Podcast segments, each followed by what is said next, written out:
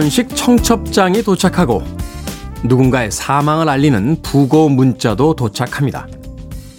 살아감과 죽음이 다 한 계절에 있죠. 누군가는 죽을까 겁이 나고요. 누군가는 살아가는 게 힘이 듭니다. 어느 것 하나 쉽지 않은데 날씨는 무심히도 혼자 해가 나다 흐리고 비가 내리다 개곤합니다. 때때로 그 무심함이 부럽습니다. 마치 그냥 살아가라고 죽음은 피할 수 없는 것이니 살아있는 날을 살아가라고 말하는 듯 합니다. 그래서 가끔은 두꺼운 책보다 하늘의 구름이 더 많은 이야기를 들려줄 때가 있습니다. 5월 14일 토요일 김태현의 프리웨이 시작합니다.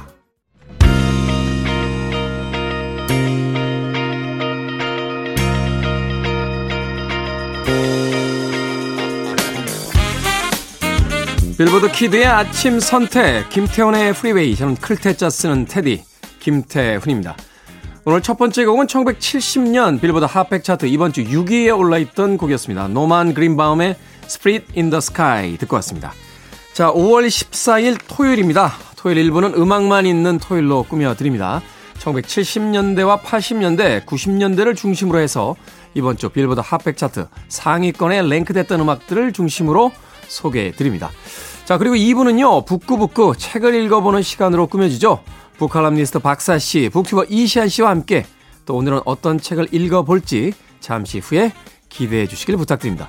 자, 청취자분들 참여 기다립니다. 문자번호 샵 1061, 짧은 문자 50원, 긴 문자 100원, 콩으로는 무료입니다.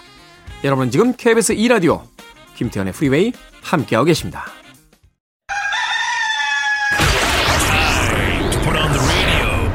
김태훈의 프리웨이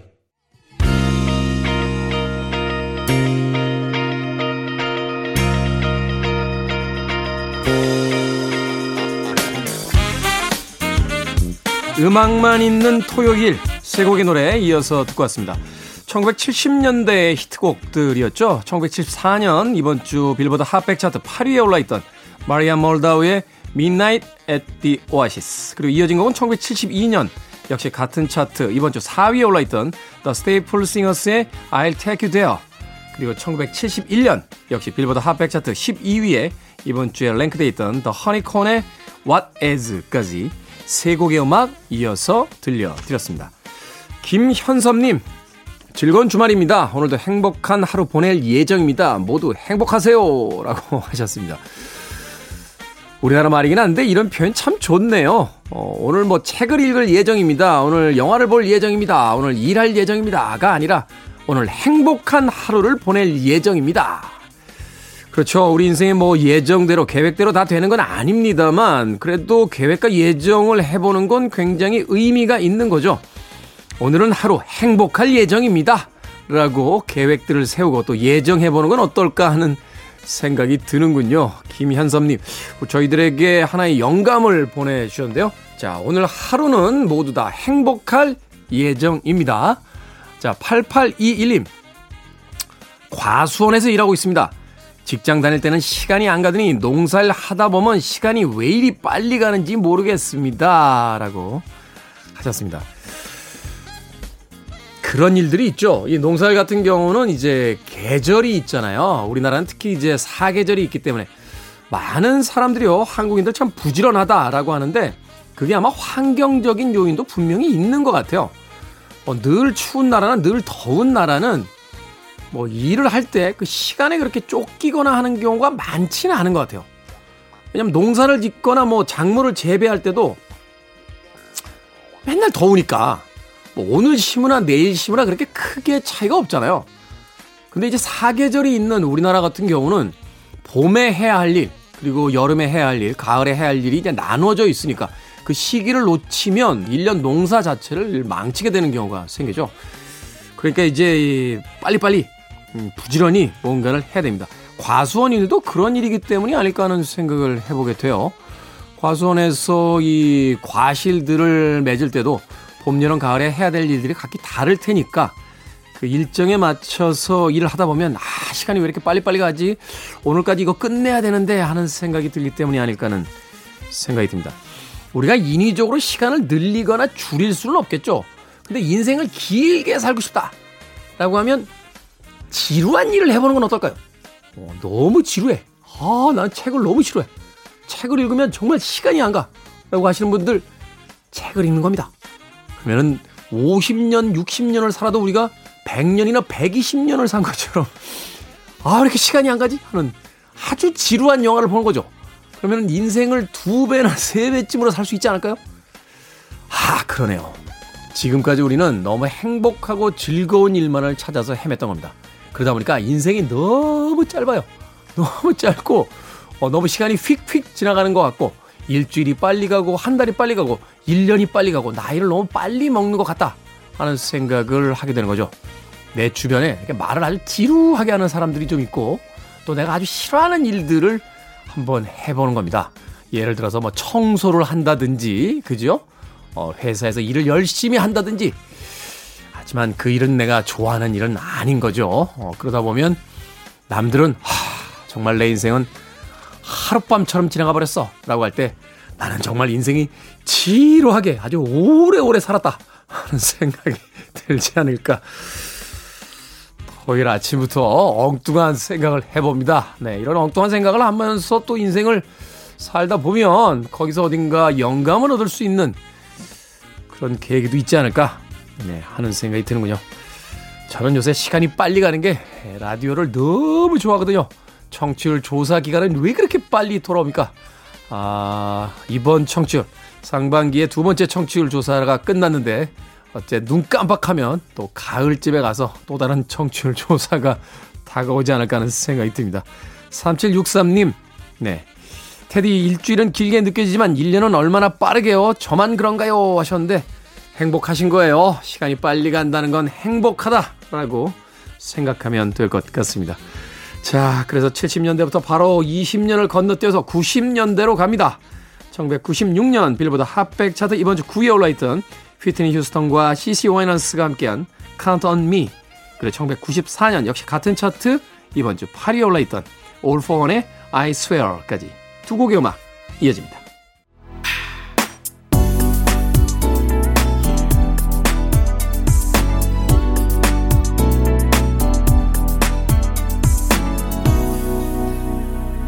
김태훈의 Freeway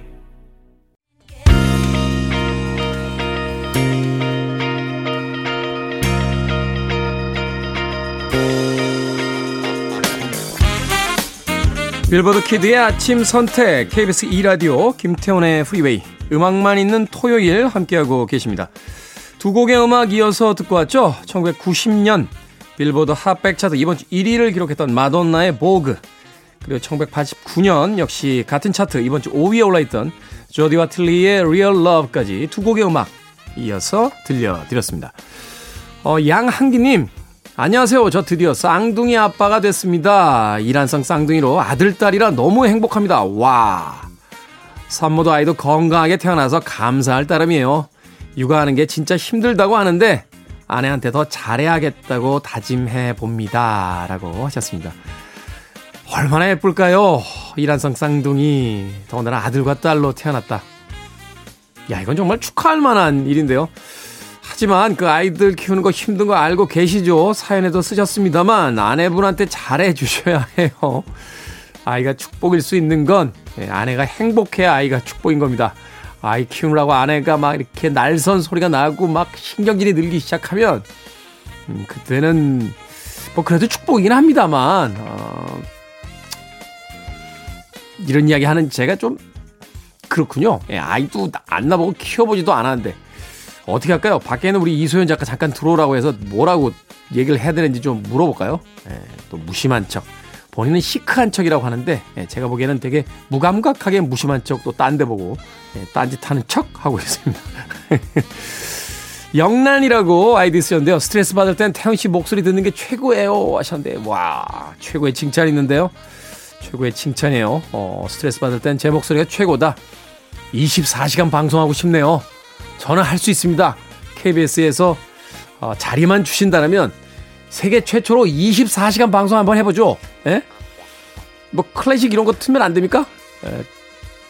베토벤 교향곡 막 이렇게 몇십 분짜리 하나 틀어놓고 잠깐 자다가 또 깨서 지금 들으신 음악은 베토벤의 몇 번 교향곡입니다. 하면서 돌아와서 다시 할 수 있을 것 같은데, 예, 그러면 전 지구인들이 스트레스 안 받지 않지 않겠습니까? 예, 제가 스트레스를 받는군요. 말이 꼬이면서. 영란님, 앞으로도 아침 7시, 9시, 2시간 행복하게 즐겨주시길 부탁드립니다. 자, 얘가 체프라고 아이디 쓰였는데 낚시 좋아하는 신랑이 지난해부터 낚시대 좋은 거 사달라고 하더니 엄마 병원비를 내줬대요. 완전 감동입니다. 라고 하셨습니다. 저희 종족들이 그래요. 밖에서 보기에는 좀 철딱선이 없어 보여도 다 속이 깊습니다. 남편분 맛있는 거 해주시길 바랍니다. 자, 1973년으로 갑니다. 빌보드 핫백 차트 이번 주 3위에 올라있던 곡이에요. 더 스윗의 Little Willie. 그리고 1985년도 역시 같은 차트 6위에 올라있던 The Power Station의 Some Like It Hot까지 두 곡의 음악 이어집니다. Listening to one of the best radio stations around. You're listening to 김태훈의 Freeway. 빌보드 키드의 아침 선택 KBS 2 라디오 김태훈의 프리웨이 함께하고 계십니다. 1부 끝곡은 1988년 빌보드 핫백 차트 이번 주 1위를 기록한 글로리아 에스테판과 마이애미 사운드 머신의 Anything for You 준비했습니다. 저는 잠시 후 2부에서 뵙겠습니다.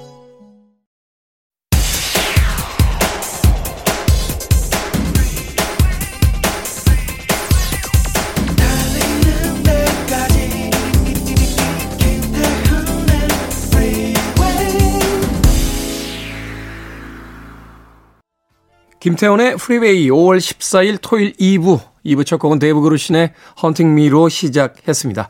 자 2부는 예고해드린 대로요. 어, 잠시 후 북구북구로 꾸며집니다. 오늘은 또 어떤 책을 가지고 어, 수다를 떨어주실지 북튜버 이시한 씨, 북칼럼니스트 박사 씨와 함께합니다. I want it. I need it. I'm desperate for it. Okay, let's do it. 김태훈의 Freeway.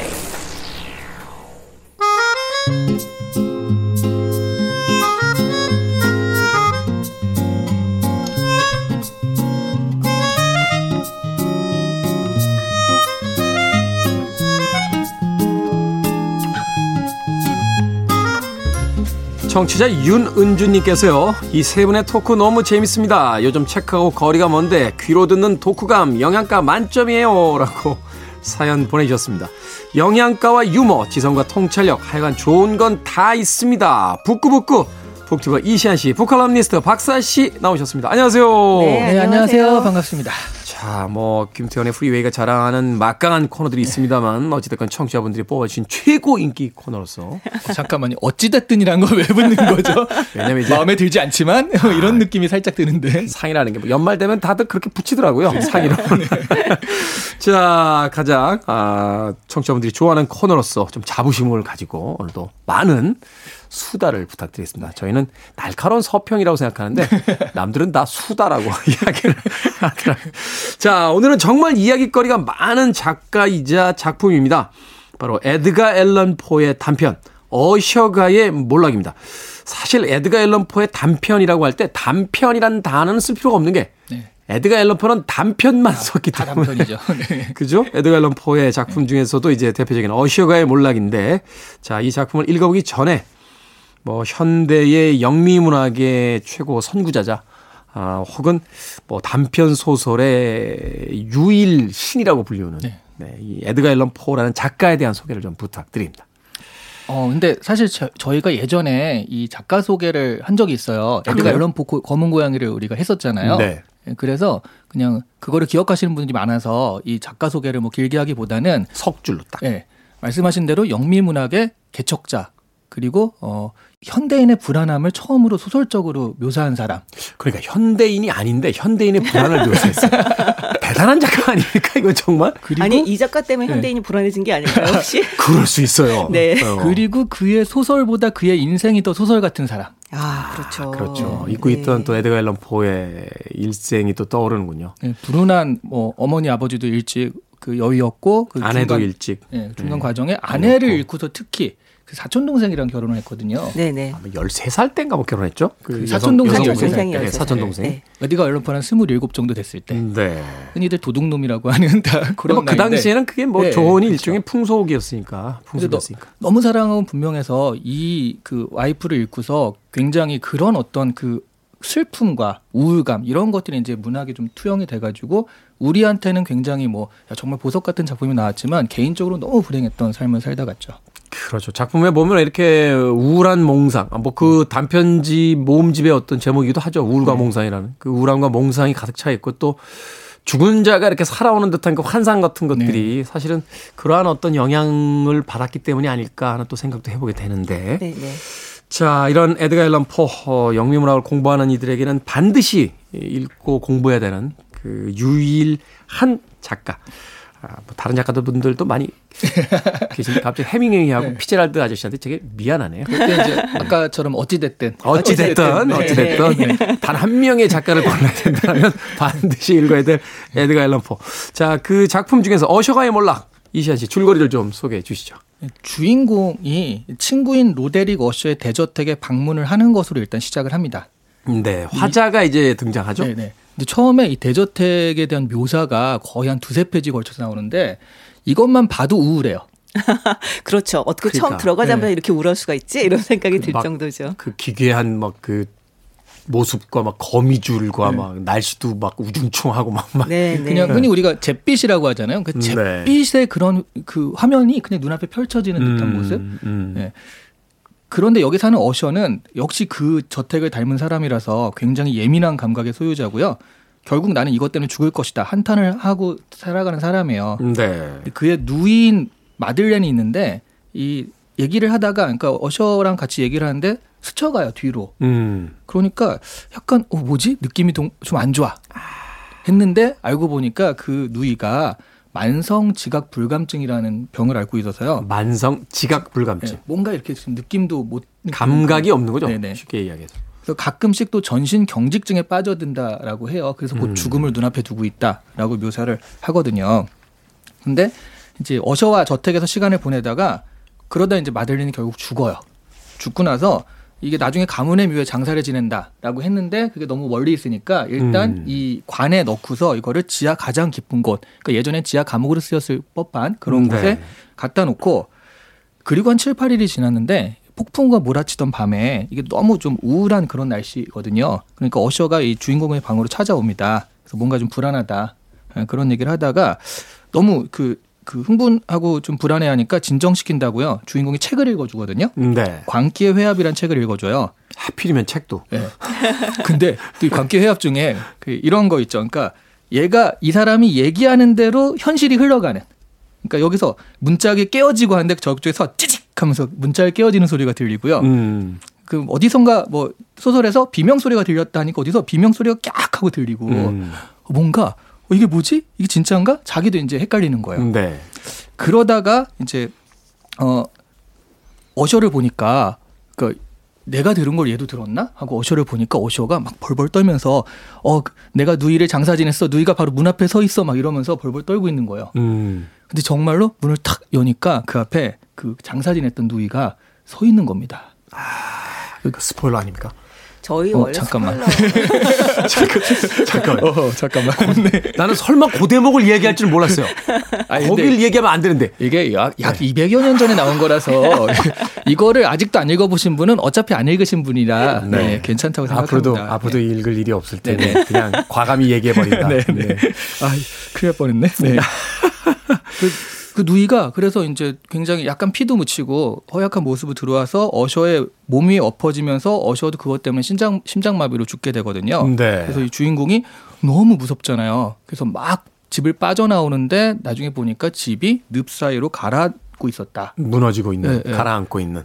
근데 여기서 이제 중요한 게 그래서 이 작가님이 처음에 이거 줄거리를 몰랐나 봐요. 그래서 딱 보내왔을 때 제가 아 이소연 작가, 전 작가님이라고 해서 어, 에드가 앨런 포가 몰랐다. 아, 아, 아, 그, 그렇지. 그러면 저분은 작가 그냥 작가님 말고 네. 이소연 작가. 이소연 작가 같은 경우 몰랐나 봐요. 그래서 제가 어, 현대판 좀비물 같지 않아요? 그랬더니 아 좀비 맞다고. 음. 근데 사실은 이게 좀비가 아니라요. 이 주인공 어셔 어셔가 생매장을 한 거예요. 이것까지 얘기해도 되나? 네. 저기요. 저기요. 어, 뭐, 다 합시다. 아, 그렇죠, 그렇죠. 네. 뭐, 여기까지 온 거. 아니 뭐 길지도 않은데 그냥 낭독해드리죠. 우리. 그러니까 이 사람을 이제 묻는데 네. 아, 이, 사, 이 누이가 살아있을 수 있겠구나라고 자기가 느꼈는데도 불구하고 그냥 묻어버리거든요. 음. 소위 이제 매들린 어셔, 여동생이죠. 네, 네. 이제 로더릭 어셔가 이제 그 오빠고. 네, 그 네. 묻어버리는데 이제 알고 있었던 거죠. 근데 음. 결국 그 여동생이 진짜로 막 꽝꽝꽝 해가지고 그걸 소리를 지르고. 예, 못 결국 그 못을 뜯고서 나오는데 그러다가 기력이 소진해가지고 나와가지고 죽은 그런 상태인 거예요.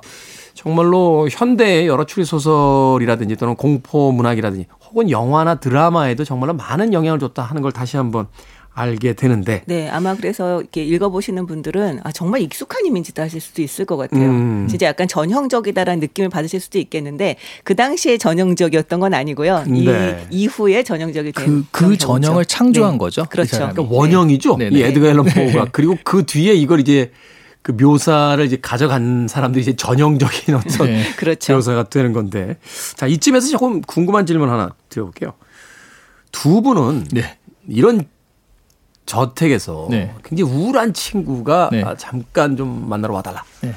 하면 가시겠습니까? 안 가시겠습니까? 아니, 어차피 고민거리가 아닌 게 제 친구 중엔 저택을 가진 사람이 없어요.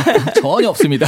앞으로 있을 수 있잖아요. 그렇죠. 앞으로. 모르죠. 그거. 앞으로 음. 앞으로 네. 어, 일단 저택에 사니까 가보긴 할 것 같아요. 친하게, 한번. 아, 친하게 지내면 좋잖아요. 음. 거기서 이제 너티브도 찍고 네. 가보긴 할 것 같은데 일단 어, 그런 말이 있어요. 그러니까 에너지 뱀파이어 에너지 뱀파이어. 이런 말 있잖아요. 에너지 빨아먹는 사람들 네. 옆에만 있어도 막 그 기를 다 빨아가고 너무 힘들게 하는 사람인데 저희끼리는 Dark Force라고 하거든요. 제 친구 중에서 다스베이더 몇 명 있어요. 아, 근데 그런 사람이 두 가지 종류잖아요. 하나는 너무 시끄러워가지고 뭐 와바바바바 하다 보니까 기가 빨리는 사람이 있고 하나는 너무 우울해서 음. 나도 모르게 이렇게 계속 비관적인 이야기하고 네, 네. 안 되나 봐 나는. 네. 그치. 난 오늘 날씨 왜 이러니? 뭐. 아, 어제도 말이야. 아, 정말.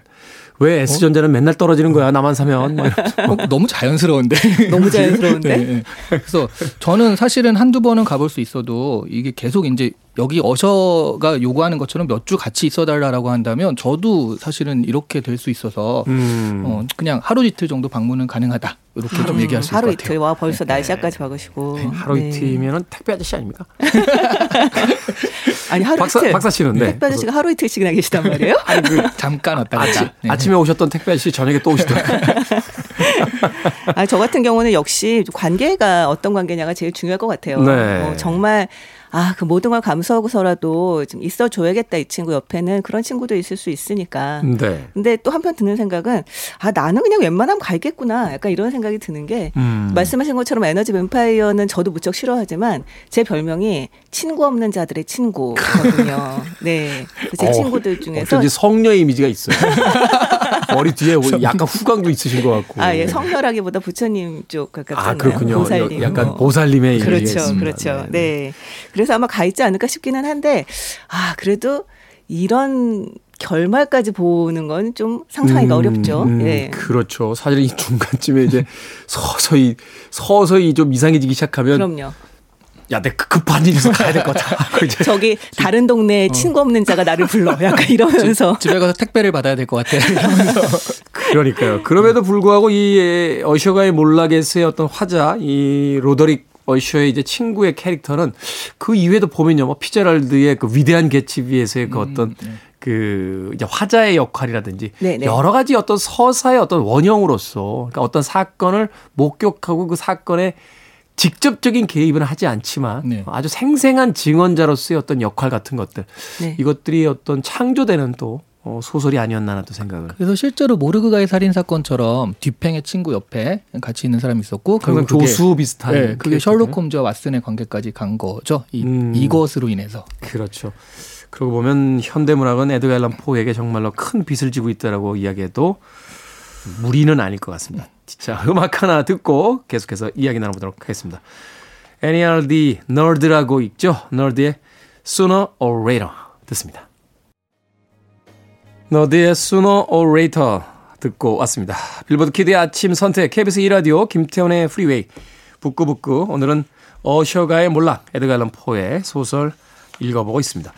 자, 1939년에 발표된 소설입니다. 그런데 앞서 잠깐 이야기를 하셨죠. 현대인들의 어떤 이 강박, 그리고 불안 심리, 우울에 대한 어떤 교과서 같은 작품이다.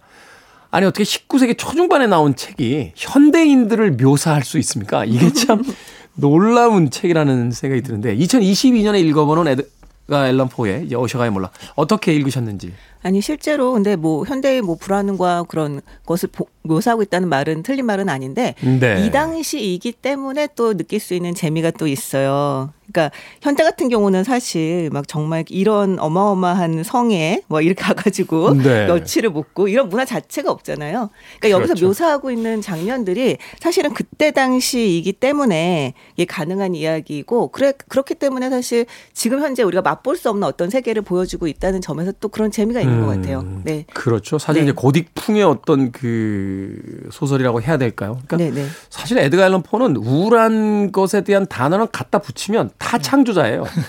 그러니까 뭐, 뭐 아마 영어 사전에 한 과장을 좀 더하면 한 10분의 1 정도는 에드가 앨런 포가 만들어낸 게 아닌가 하는 좀 생각이 들 정도로. 그리고 결정적으로 이런 것 같아요. 그러니까 에드가 앨런 포의 인생을 보면 이런 대저택에 초청받아서 이렇게 며칠 묵고 할 음. 그런 인생이 아니잖아요. 그렇죠. 네. 그 평생을 가난에 시달렸고 또 길거리에서 비명 행사를 했으니까. 그러니까 어떻게 보면 이 성은 에드가 앨런 포의 경험에서 나온 게 아니라 에드가 앨런 포의 내면? 내면. 예, 그러니까 그 당시에 소설이라는 건 그냥 외부적인 갈등, 누가 뭐 싸웠고 이겼고 사랑했고 이런 것만 있었는데 사건만 사건 중심의 어떤. 그렇죠. 음. 근데 이거는 사실은 이 성 자체가 어떤 인간의 내면, 그 음. 내면에서 공포와 불안이 갈등하는 상황들 음. 이런 것들을 보여줌으로써 전 오히려 요게 내면을 좀 처음으로 그 집중한 것이 아닌가. 외면보다는 음. 내면을 처음으로 집중한 소설이기 때문에 심리 소설. 네, 근대적 의미가 있지 않을까 하고 생각이 들더라고요. 그러네요. 사실은 이 책에서 이제 가장 중요한 것이 이제 어셔가의 몰락이라고 했을 때 이 어셔가를 상징하는 이 책에도 그런 문장이 있잖아요. 어셔가의 어떤 그 이야기를 했을 때 그것은 어셔가의 집안이기도 하지만 그 네, 큰 네. 저택을 이야기하기도. 한다라고 네. 하는데 그렇다면 이 저택이 갖는 어떤 의미를 이해를 해보면 책을 좀 쉬- 풀어나가는 데 있어서 어떤 단서를 얻을 수 있지 않을까 하는 생각이 드는데. 네. 아, 근데 실제로 이 저택이라는 곳이 그 원래 원래 저택도 되게 음울하고 사실 그렇잖아요. 근데 여기 지하 감옥 이 있다는 것이 음. 또 대단히 좀 상징적이라는 생각이 들거든요. 그 우울한 집에 지하까지 있다는 거. 그렇죠. 그리고 거기는 지하 감옥으로 쓰였던 곳이고 지금은 어쨌든 창고로 쓰이고 있지만 그렇지만 어쨌든 감옥이었기 때문에 구리로 다 발라져 있고 음. 거기가 굉장히 폐쇄적인 그런 공간이라고 하는 이야기들이 나오는데요. 아까 말씀하셨듯이 사람의 심리를 이제 그렸다라고 하는 것을 대비를 해보면 어떻게 보면 약간 우리한테는 무의식?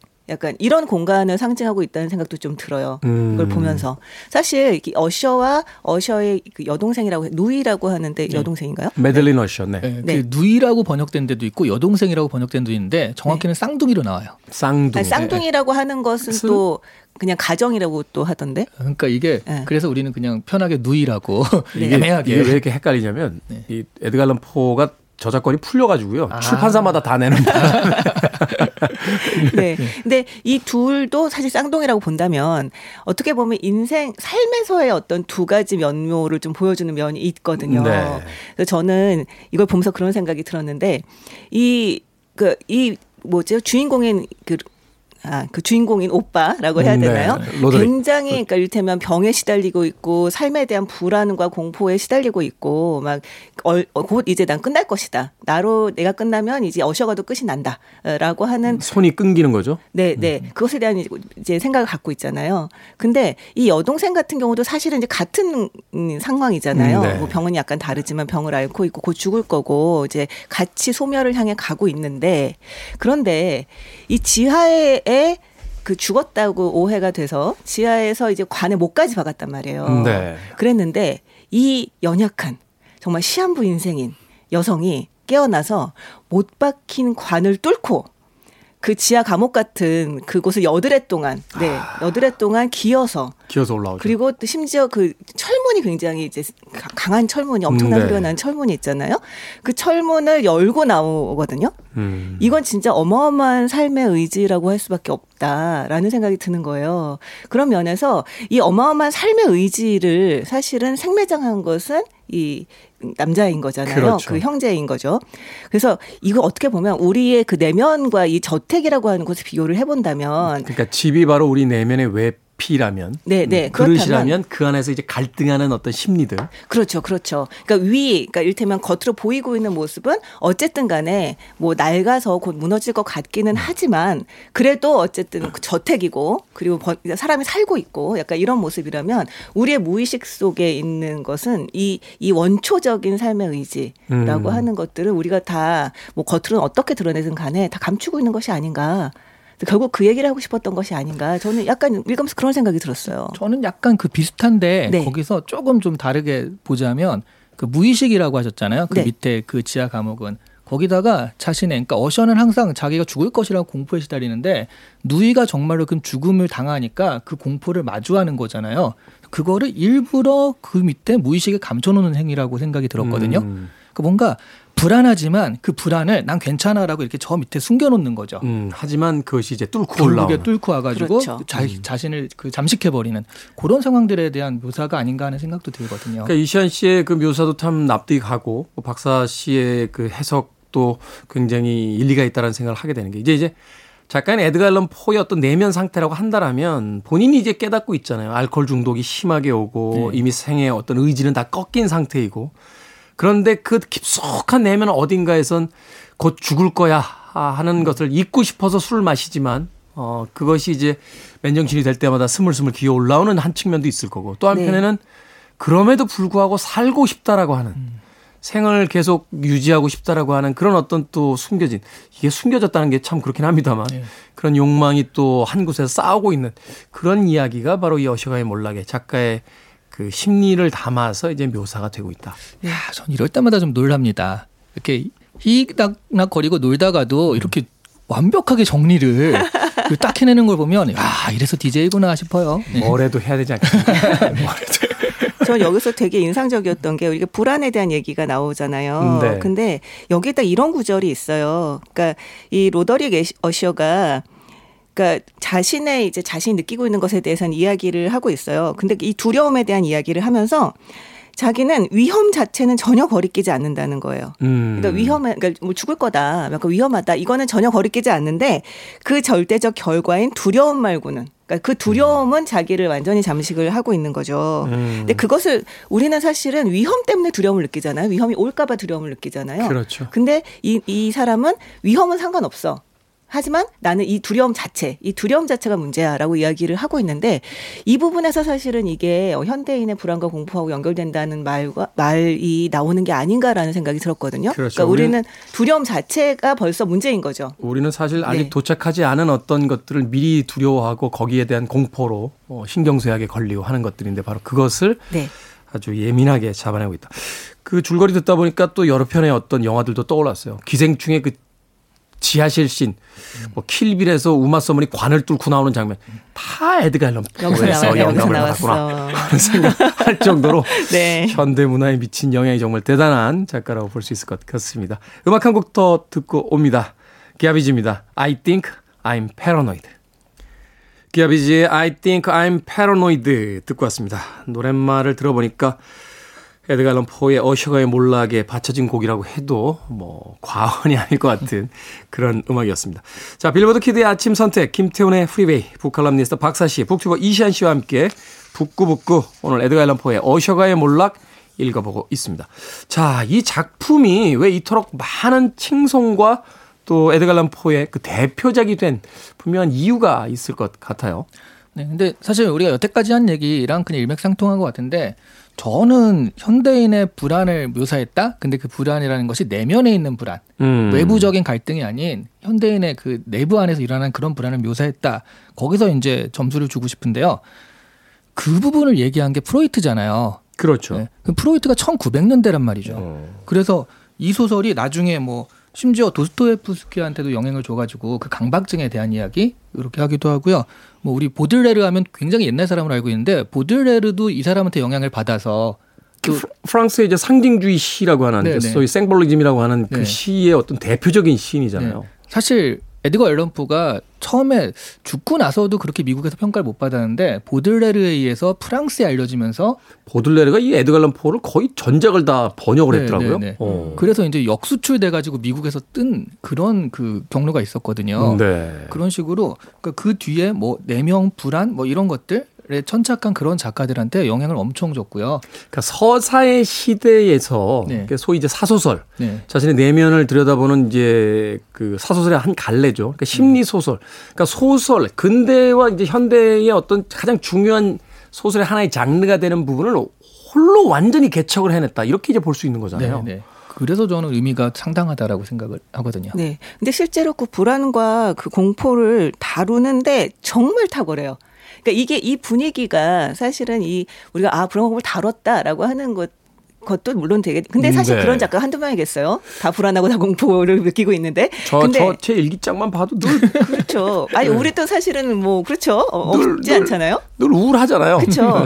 하지만 이 분위기를 정말 너무나 탁월하게 음. 이를테면 재현을 해내는 능력이 있었다는 거죠. 이제 문학적 수사들로 완벽하게 표현해냈다 이렇게 보는 거죠. 그렇죠. 어떻게 보면 뭐 검은 고양이 지난번에 하셨다고 저 없었습니다. 아, 검은 고양이 할 때 제가 있었어야 되는데 참네. 네. 네. 근데 어쨌든 그 소설만 보더라도 내 용만 보면 사실은 어떤 신문에 단신 기사로 나갈 만한 그런 정도의 스토리잖아요. 그렇죠. 그런데도 불구하고 그 그 소설 하나로 그 짧은 소설 하나로 사람들이 검은 고양이에게 대한 엄청난 공포들을 느끼게 됐다는 거죠. 그런 걸 보면 이 아 이 사람이 진짜로 이 어떤 예를 들면 공포나 불안을 너무나 잘 묘사하고 있구나라는 생각이 음. 들어요. 사실 검은 고양이 같은 경우도 내용을 보면요. 그거는 검은 고양이가 정의를 실현하는 내용이거든요. 네. 그렇잖아요. 이 사람이 너무나 악당이고 이유 없이 동물을 죽이고 자기 아내를 살해하는 존재란 말이죠. 근데 그러한 그러한 이제 잘못을 응 징하는 존재인데도 불구하고 이 에드걸 람프가 너무나 묘사를 잘하기 때문에 사람들이 화자한테 몰입이 되는 거예요. 음. 이 화자가 악당인데도 불구하고 그렇죠. 리고 검은 고양이가 정의를 실현했음에도 불구하고 검은 고양이는 재수가 없다. 검은 고양이는 무섭다. 이런 결론에 간다는 거죠. 이거는 그러네. 진짜 문학적인 힘인 것 같아요. 검은 고양이가 사실은 정의의 사도인데. 그럼요, 그럼요. 검은 고양이가 진짜 세계를 구원할 수 있는데, 네, 다들 악당에 그렇게까지는- 몰입을 해서, 네, 악당의 감정이입을 해서 지금 이렇게 인식이 안 좋은 거 잖아요. 그 사실 이제 에드갈 람포의 가장 뛰어난 점이 그런 것 같아요. 이제 우울함, 뭐 환상 이런 것들을 이제 재현해 내는데, 그러니까 글로써 재현해 내는데 그게 굉장히 이성적이고 합리적인 방식으로 재현이 되니까 사실은 우리도 소설을 읽다가 우리 내면에 있는 어떤 어두움과 이렇게 그 발견하게 되거나 부딪히게 되고 결국 그러면서 점점 그 소설 속의 어떤 피해자 쪽으로 이제 감정이입이 되고 그래서 그것이 이제 어떤 정의에 의해서 이제 무너져 내릴 때 사실은 어셔가의 저택이 무너져 내릴 때 저도 같이 무너져 내리는 기분이거든요. 사실은 그런 어떤 그 동질감 같은 걸 이제 느끼게 되면서 이 문학이 가진 어떤 힘을 발휘하는 네. 아니, 사실 어떻게 보면 이 어셔가의 몰락의 주인공도 우리가 감정이입하기엔 좀 무리가 있는 사람이에요. 그렇죠. 왜냐하면 지금 다 믿어지지가 않잖아요. 이 연약한 그 여자가 네. 그 지하 감옥을 뚫고 관을 뚫고 와- 살아 돌아왔다. 이 얘기도 되게 믿어지지가 않고 또 이뭐 이를테면 자기가 그 폭풍 치는 밤에 낭독을 하는데 그 낭독하는 소설 내용 따라서 어떤 소리가 들린다. 이것도 믿어지지가 않고 야, 그 진짜 수많은 공포 영화에서 써먹지 않았습니까? 그럼요. 작가가 쓰는 대로 다 된다 뭐 이런 그럼요. 거. 네. 게다가 개그에서도 많이 쓰는 것 같은데. 저택이 갑자기 무너져 내린다. 이건 음. 진짜 말도 안 되는 얘기예요. 네. 근데 소설의 마지막에 가면 설득이 돼요. 전혀 이상하지 않고 맞아요. 무너져 내렸어야만 해. 막 그럼요. 이렇게 저희가 돼요. 다 설득이 된단 말이에요. 그리고 거기에. 어셔가의 몰락 원제가 The Fall of the로 시작을 하거든요. 음, The 네. Fall of the House of Usher. 음. 그래서 어셔가의 몰락이고 어셔 집 자체도 그 몰락이. 무너져 내리는 음. 네, 그래서 음. 중의적인 의미가 되더라고요. 네. 음, 그래서 참, 아, 역시 정말 말을 잘하면, 글을 음. 잘 쓰면, 무슨 말을 해도 사람들이 속을 수밖에 없구나. 약간 오늘의 결론입니다, 이게. 네. 이게 정말 글 잘 쓰는 작가는 과연 무엇인가를 예, 바로 뭘? 아마 아리스토텔레스도 이 더 오래 살아서 에드갈란 포의 이 어셔가의 몰락을 읽었으면 시약을 찢었을 수도 있어요. 여기 천재가 한 명더 있구나 하면서. 근데 원래 시로도 되게 유명한 사람이잖아요. 사실은 번안도 굉장히 전 잘 됐다고 보는 게 뭐냐면 그 풍경을 묘사하거나 저택을 묘사할 때 이게 읽다 보면 라임이라고 하잖아요. 네네. 문장이 그 정말 시를 읽듯이 음. 딱딱 맞아 떨어지면서 이렇게 진행이 되는 걸 보면서 사실 그래서 원본으로도 사실 네. 하나 사서 이렇게 읽었던 적이 있는데 물론 이제 해석은 안 되고 읽는 리듬만 이렇게 아, 봤었는데 그 리듬이 정말 훌륭해요. 네. 어 소설가이자 이제 시인이기도 네. 했던 작가의 어떤 그 필력이 아닌가 하는 또 생각도 해보게 네. 이 소설 안에서도 그 시가 나오는데 이 시가 딱 정말 이 작품의 중심을 잡고 있거든요. 네. 그리고 이 시 자체의 완성도가 너무 높기 때문에 이 작품 또한 굉장히 예술적 아름다움을 지니게 되는 면이 있고요. 네. 자, 시간이 한 시간에도 모자랍니다. 책은 짧은데 이것이야말로 정말 위대한 작가의 작품이지 않나 하는 또 생각을 해보게 되는군요. 한 줄 추천사 짧게 부탁드립니다.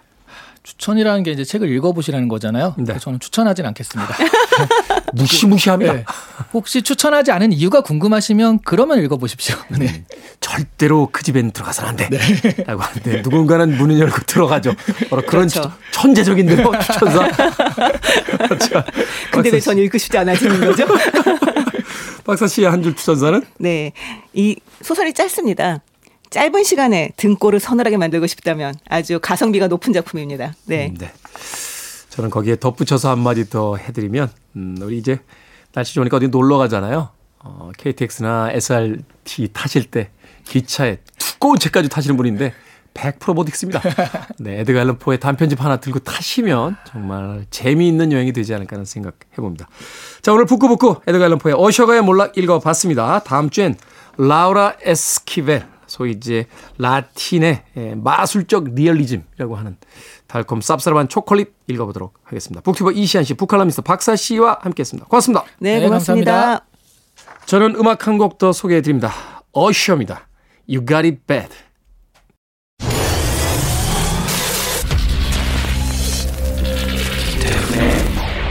Freeway.